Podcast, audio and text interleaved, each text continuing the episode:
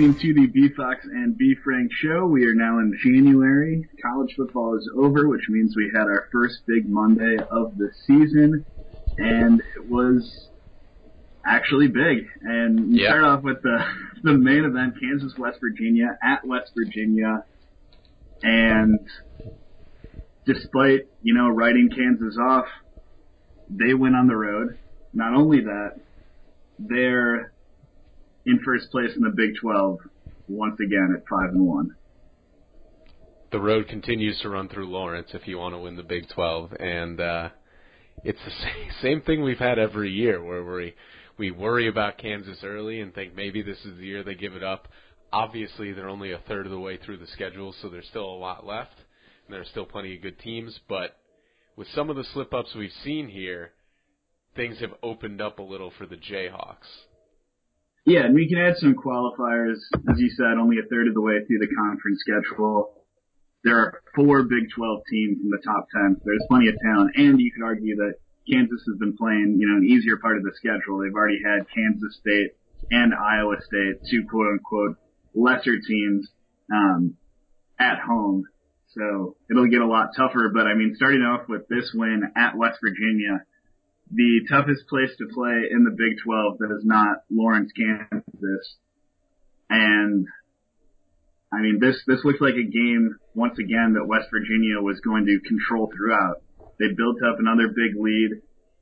West Virginia at home seems to be on a, a different level, just feeding off the crowd, controlling tempo. They can speed up a team like Virginia, slow down and frustrate a team like Oklahoma, and they've done that uh, to both teams this year, and they were doing that to Kansas in that first half. But once again, call it, you know, that feeling of having been there before.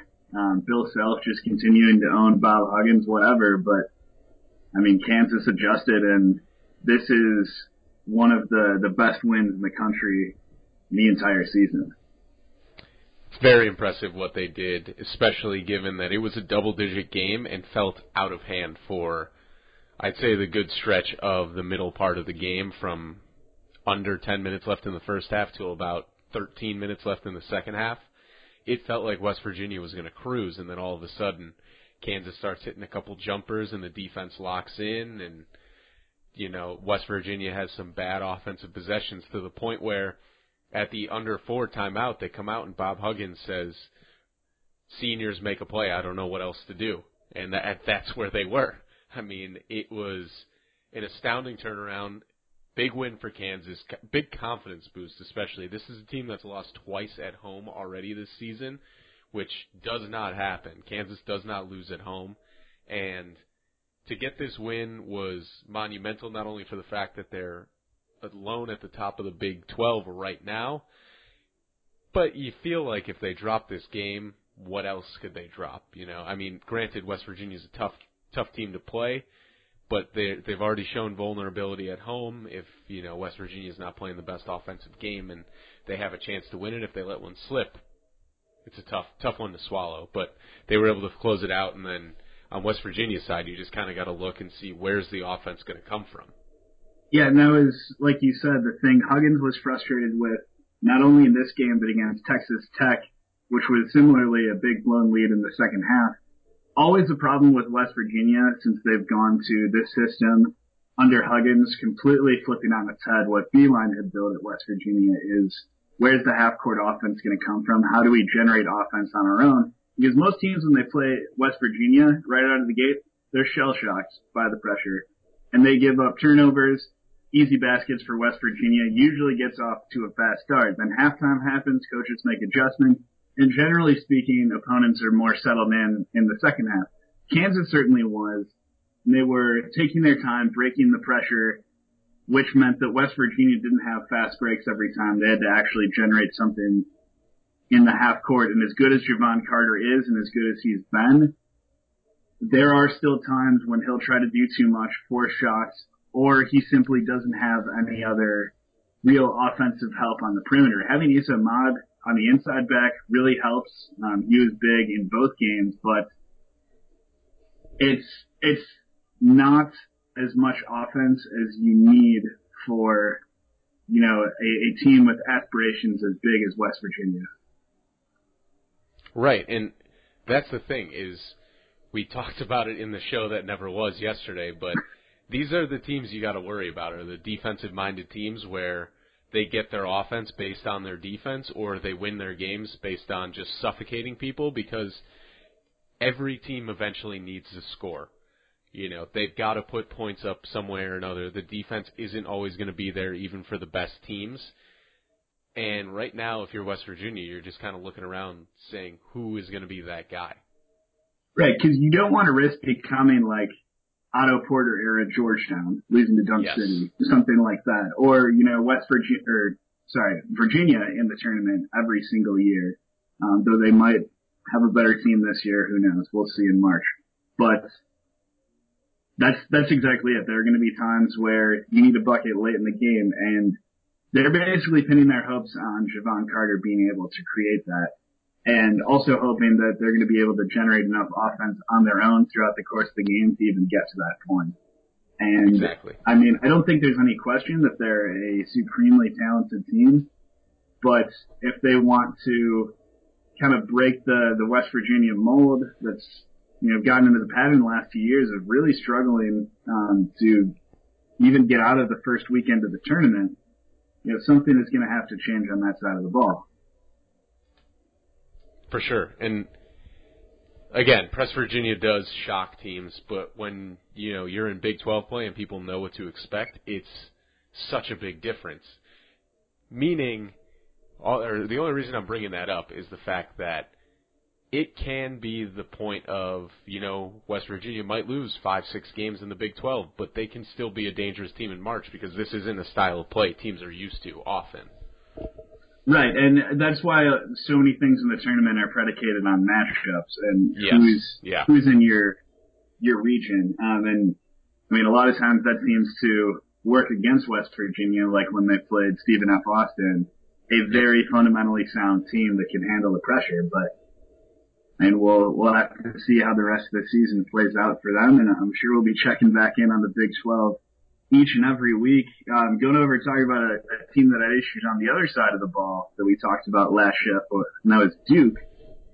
Um, they got a big win Monday night at Miami, similar fashion, down big in the second half. Were able to get some buckets from probably the the least heralded this season member of their starting five, um, Gary Trent Jr., who is red hot from behind the arc, but since we spoke, not to pat ourselves on the back too much, because I'm not going to pretend like too many people on the team listened. You know, Duke's actually been playing pretty good defense.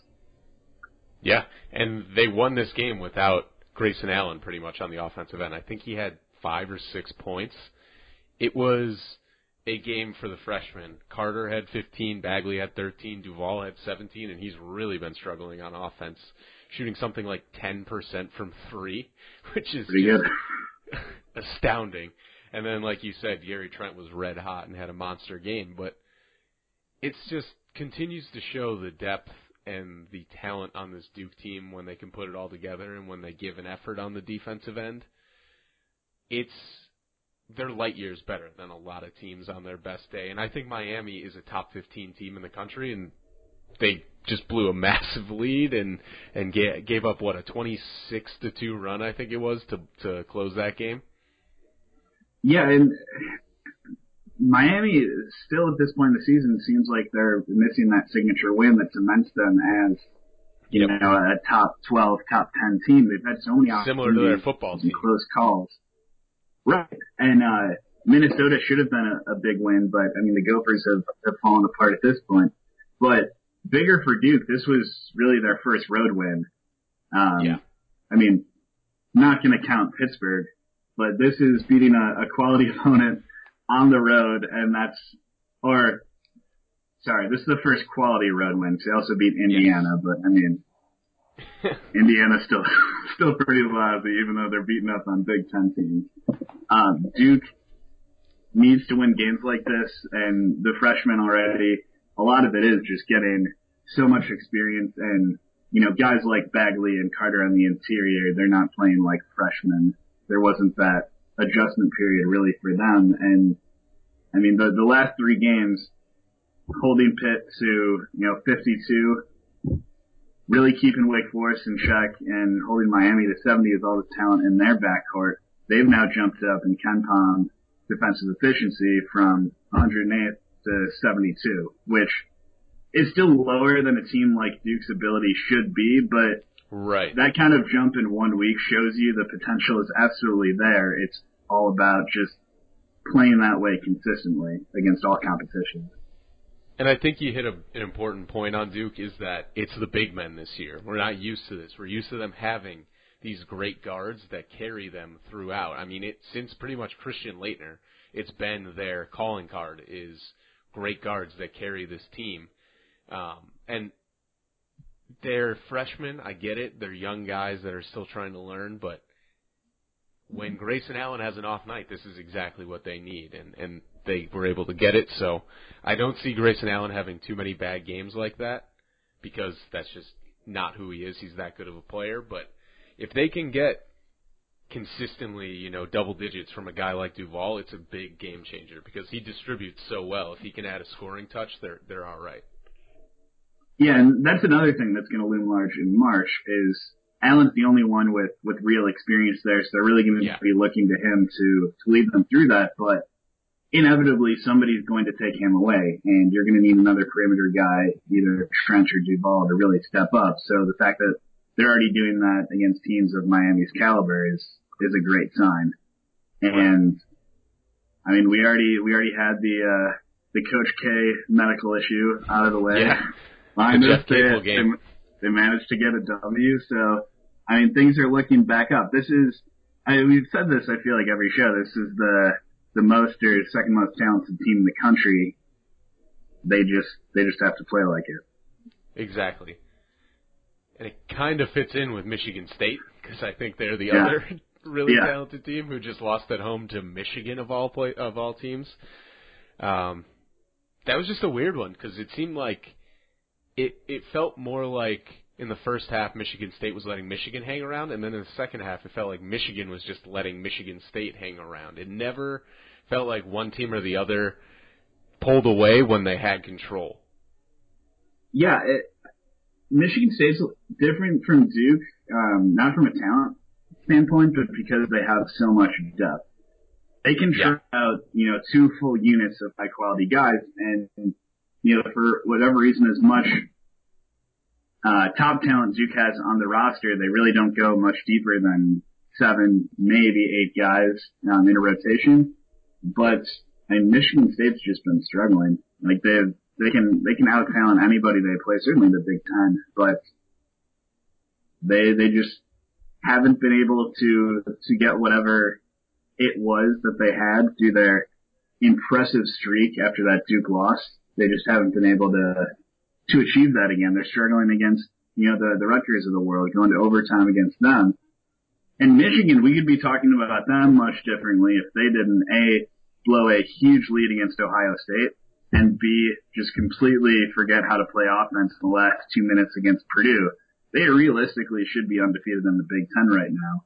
Um, and they're they're a team that they're they're probably the the fourth out of four tournament team in the Big Ten. It's a classic Beilein team. They're just going to shoot a bazillion threes, and enough are going to go in to beat you.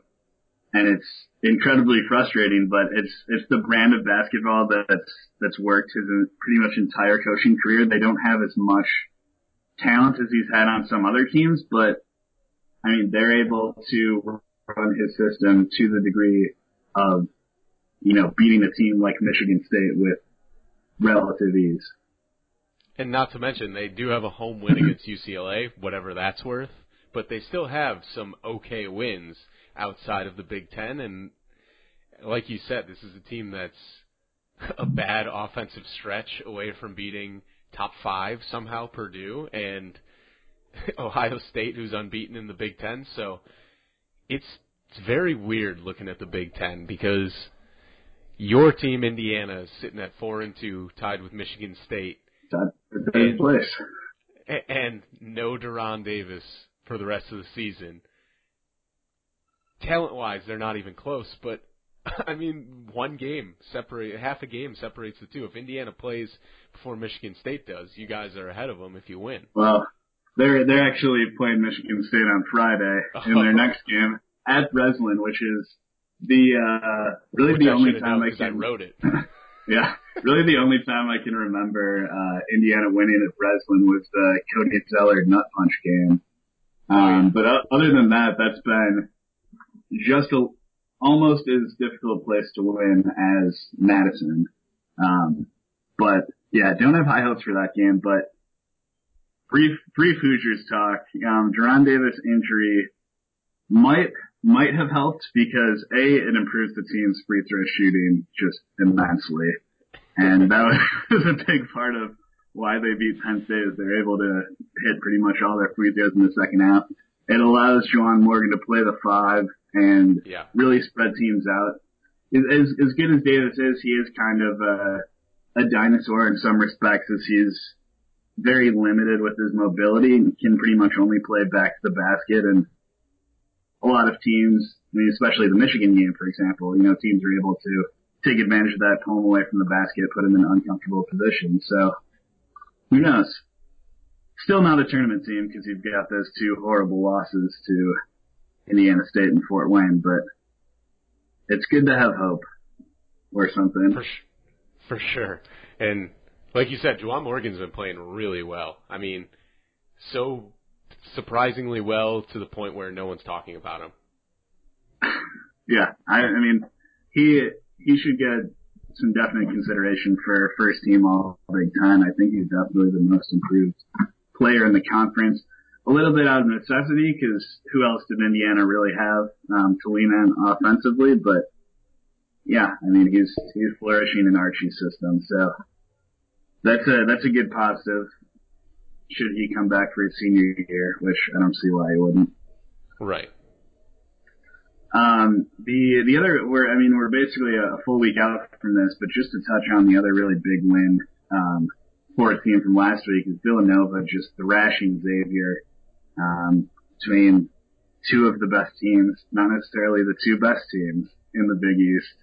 Um, 89-65, had to throw you a bone. Uh, and this was another thing we talked about on the show that never was. We tried recording yesterday, but Jalen Brunson is the best, least talked about point guard in all of America. Yes, easily. He's putting up just outrageous numbers, and he, like Trae Young, does make his teammates better because obviously Mikal Bridges is not who he is without Jalen Brunson. However, I don't think it's as big a drop off for Bridges because I think he's that talented as it is for Oklahoma with Trae Young. But the numbers he's putting up are just so quietly good and dominant for in especially in the Big East that it's out, outrageous that he doesn't get talked about. And I understand that a guy like Bridges obviously will get the talk because he is significantly improved from last season to the point where they're talking about him as a lottery pick. And, you know, Phil Booth is back and had his biggest game of the year. You've finally got Omari Spellman playing. You've got Paschall playing. You've got Donte DiVincenzo off the bench. I mean, this is easily a seven deep team that is just outstanding all around. So what Brunson's doing is incredible, but just the beatdown that Villanova put on Xavier was worrisome to say the least because I think I will say I think Xavier is the second best team in the Big East and they're better than Seton Hall. So that is what has me worried because we, obviously we haven't played either team yet, and these are going to be two tough teams to play twice this season, at, at minimum twice. Yeah, so good good luck with that. Um, but yeah, Villanova, they're just as you're alluding to, too many guys that you have to take away in order to limit them offensively. Um, and then that's kind of the, there's a couple of schools of thought I could see people falling into with Brunson. You could argue, you know, it's, it's less impressive what he's doing because he has such a good supporting cast taking some pressure off him. But on the other hand, you could say, all right, well, there's, there's technically a lot less room for him to quote unquote get his with all the talent around him. So the fact that he's still putting up these numbers, running the offense so smoothly to the point where it, a lot of times it just looks like a machine. That's even more impressive, and that's where I think both of us fall in. And what makes Villanova at this point, I would say, pretty unquestionably the best team in America. Yeah, and if you look at his numbers from last year to this year, he's upped his scoring by almost four points a game with just like one and a half shots more a game. So it's not like he's a volume shooter at this point. He's just so damn efficient. And then he's cut down his turnovers pretty much uh, in half.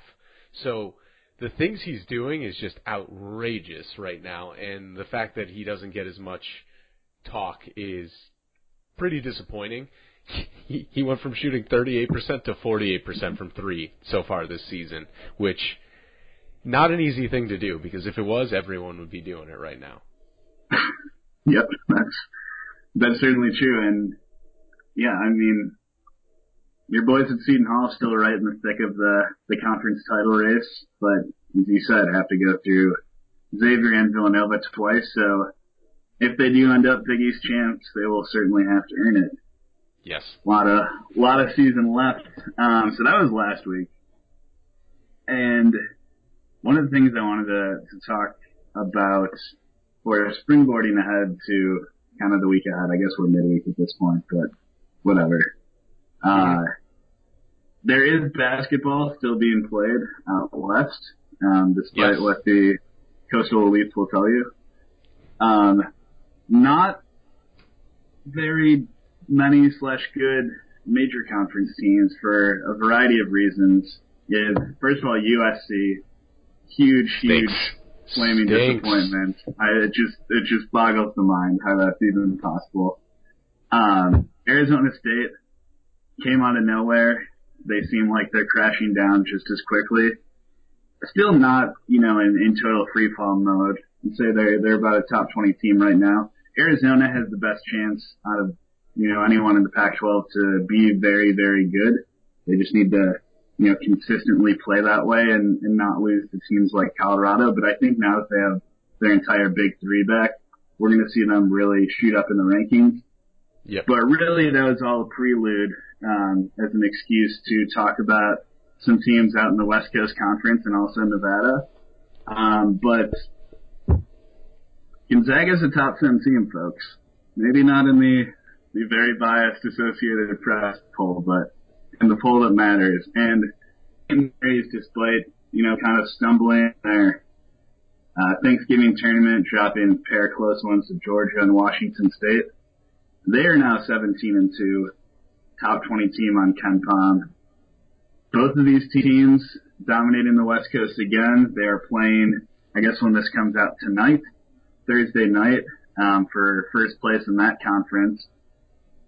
I mean, these are, despite, you know, a lot of people not having watched either of them, these two are the standard bears for basketball out west once again. And I, honestly, I think it's a good thing. Like, obviously, having the big conference, a big, you know, big name programs play well, like UCLA, will bring the eyes. But I think it's good for this brand of basketball and mid-major basketball, especially because so often you see people talk shit and say, "Oh, why would I want to watch a mid-major team when I can see the eighth best team in the SEC make the tournament?" Well, because these mid-major teams have had less chances and have done more with those fewer chances than, say, Vanderbilt last season, which was a significant argument, especially from the 27 win Illinois State team, that why not give this these guys a shot when they're really it's not their fault that they're in the conference they're in.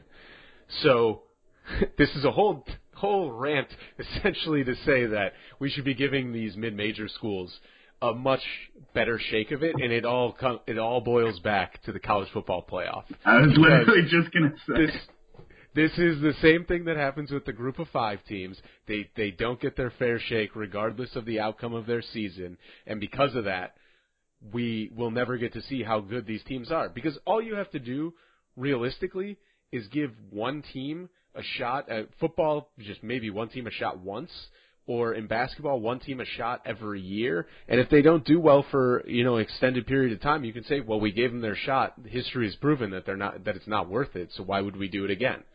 But these teams aren't getting the chances. And I think with St. Mary's and with Gonzaga playing well, the other teams in their conference, it a brings up like, hey, don't you want to come beat these guys? And also, if they do win, it's you know a massive win for their program.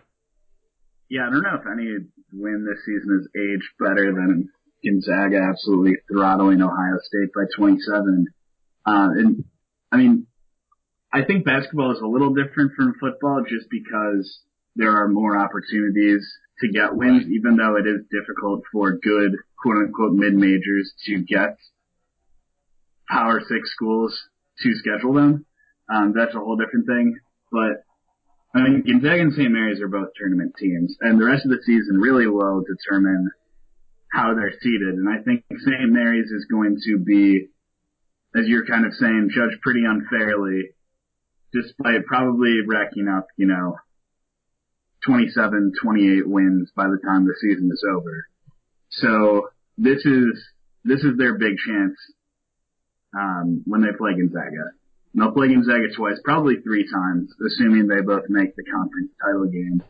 And for St. Mary's to go 0 and 3 in those games, that's really going to limit how the committee sees them on selection Sunday and will really put their ceiling at, you know, probably like a seven seed or so. Um, right. Which is dangerous it, for these yeah. other teams because you're getting an undervalued St. Mary's. It's kind of like, fuck, it's like uh, Gonzaga Seton Hall a couple of years ago. Gonzaga came in as an 11 seed and just wiped yeah. the floor with Seton Hall, and it's like, no shit, they have Kyle Wiltjer and Domantas Sabonis. What like this is not an 11 seed. Yeah, that was that was an automatic Sweet 16 sharpie from the second yeah. bracket release because Utah just had no chance. Um, it's uh, good memories. Uh, um, it also helped that Whitehead put up the worst performance in NC tournament history, NCAA yeah. tournament history. Yeah, that that usually won't help get the W for you. Um, but just looking at these two teams, obviously St. Mary's has Landale that's the focal point of their team. Double double machine in the middle going up against really a, a trio at this point for Gonzaga. Johnathan Williams still there from the almost title team last year, um, leading them in scoring, one of six in double figures. Killian Tillie has taken the, the leap that so many thought was coming. Next great international player, Rui Hachimura, is, is still making a lot of young mistakes, but ridiculously athletic, and he's going to be a good piece for them for years to come. Um, I mean, five deep on the perimeter once again. So at St. Mary's, not a deep team. They have a very good starting five, but it will be difficult for them to to match Gonzaga's depth, and that ultimately will probably be the difference. Yeah, it's it just comes down to Jock Landale. If he can get going, then St. Mary's will have a chance. Otherwise, you know, you just have to slow up the Bulldogs and hope uh, the defense can take or can can make some stops against those guards. Zach Norvell would have been a huge, huge addition for Gonzaga last season. Obviously, things didn't work out, but he's playing well this year. And I, like you said, it's just guards galore for the Zags, and Killian Tillie has taken place in the paint and, and done what he's had to do. So if St. Mary's wants to win, they need you know some sort of complementary piece to score for or next to Landale, and then he needs to go for at least twenty and ten. Yeah, and the the other the other good team out west that talked about a lot preseason, kind of flown under the radar is Nevada.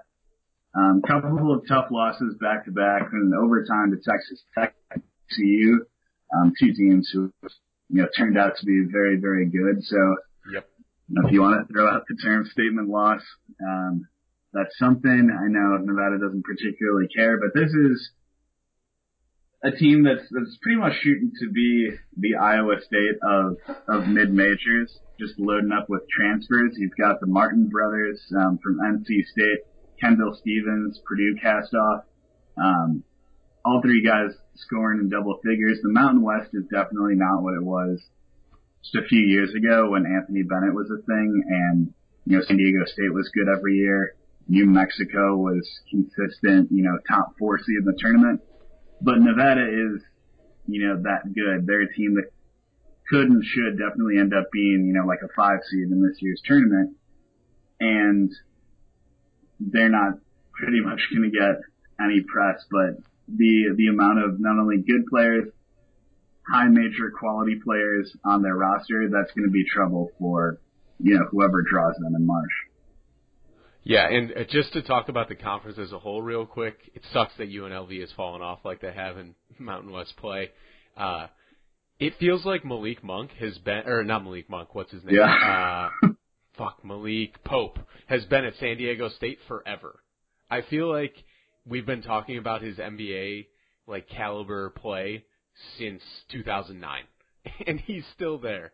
So I don't know what the hell is going on at San Diego State, but there's also another good team, like really good team in the Mountain West, and it's Boise State. Boise. Chandler yeah. Hutchison's legit. He's like a very solid NBA prospect, and I think watching those two teams is going to be fun. It's going to be the 1B to Gonzaga, St. Mary's 1A in mid-major games. But back to Nevada, like you said, built off of transfers. The Martin brothers are tearing it up and Jordan Caroline's been awesome in the paint for them. So they're a fun team to watch, and when you get the chance, I don't know how many people have CBS Sportsnet, but that seems to be where they play a vast majority of the time, with just god awful announcing. But they're fun. They're a fun team to check out. So if you get the chance, please do. Yeah. Um, so we'll see how that turns out over the the course of the season. That and Mountain West is as good as Boise is, I still only think that is a, a one team, one bid conference, unless somebody else wins the tournament. And in that case, I think Nevada will probably have to end up being a little nervous, um, just based on precedent for a lot of these high win teams and in smaller conferences as, as good as the Mountain West has been the last couple of years. That's right. just the unfortunate reality of the sport, which, as you said, should probably change sometime soon. But that's that's kind of what we're stuck with in present day. Um, the other big news that came out earlier today, um, transfers, they're a thing.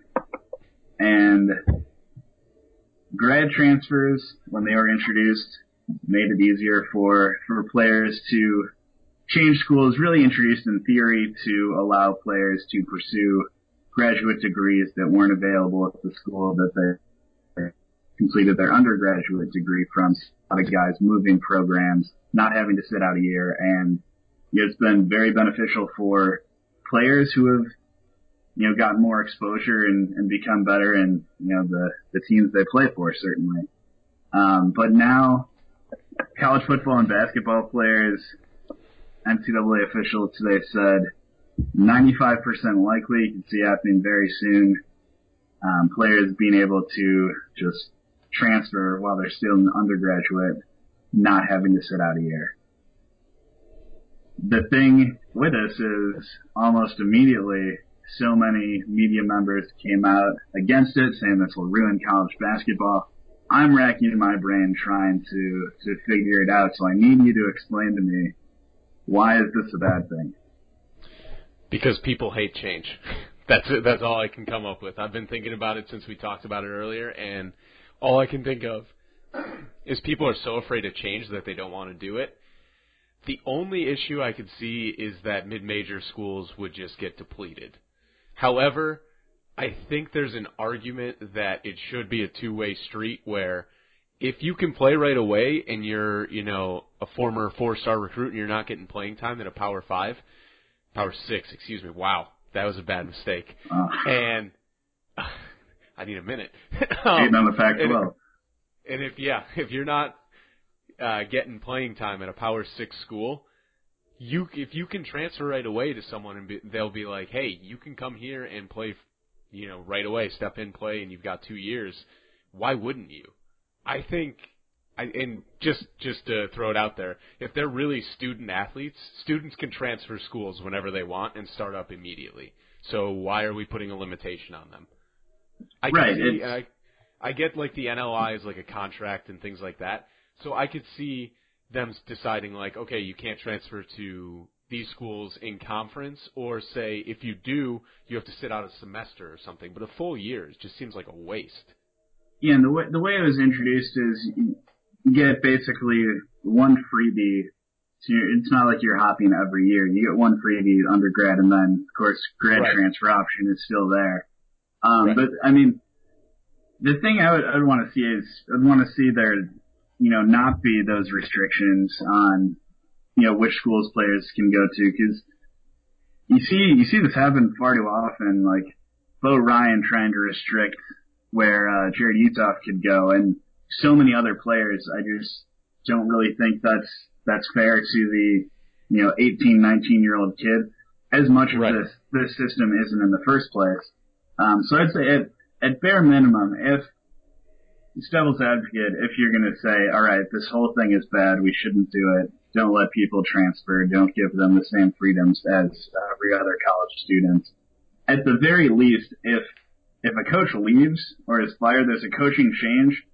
For most players, the majority sure. of the reason that they came to the school definitely should be allowed to to transfer and play right away if they if they want to. Right. I, I agree completely with that point because, I mean, sure, the school might be a little bit of the reason, but for most of these guys, they are there because someone recruited them to be there. They built a relationship with a coach or coaches, and if they are fired or leave for whatever reason, why are you holding a kid hostage, essentially? Yeah, and it's it's already a system that's kind of set up and, and rigged in a way that's not with the student athletes. Um, say Right. tongue in cheek, best interest at heart.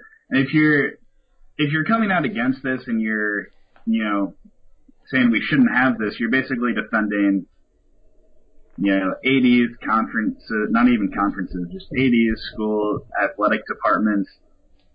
I mean, not really things you could paint as the victim in anything regarding college athletics. These are places and organizations that are and continue to profit off the players. So I mean, if you want to have a, a freak out about players transferring and being able to, to play right away, just like coaches can leave every any time and you know just get right back into coaching and making more money for doing that.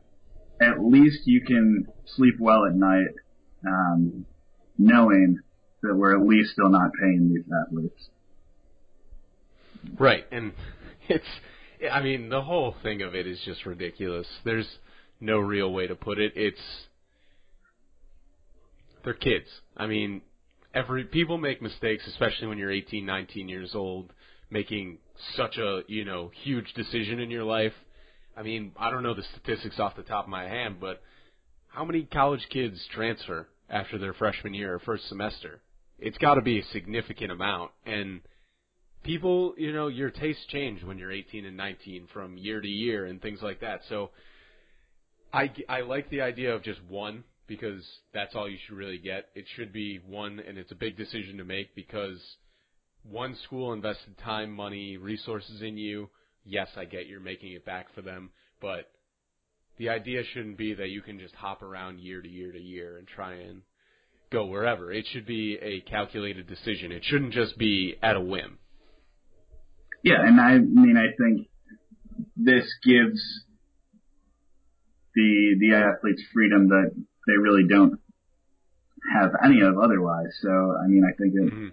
it, it makes logical sense again because this is something coaches can do and actually do every single off season. So, I mean, it, it just doesn't make sense why we're making players sit out a year for doing the exact same thing.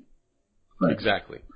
apparently that is a controversial opinion to present to any one of certain media people. Sharpie people. Yeah. Um, so yeah, that's, uh, that's where we're standing right now.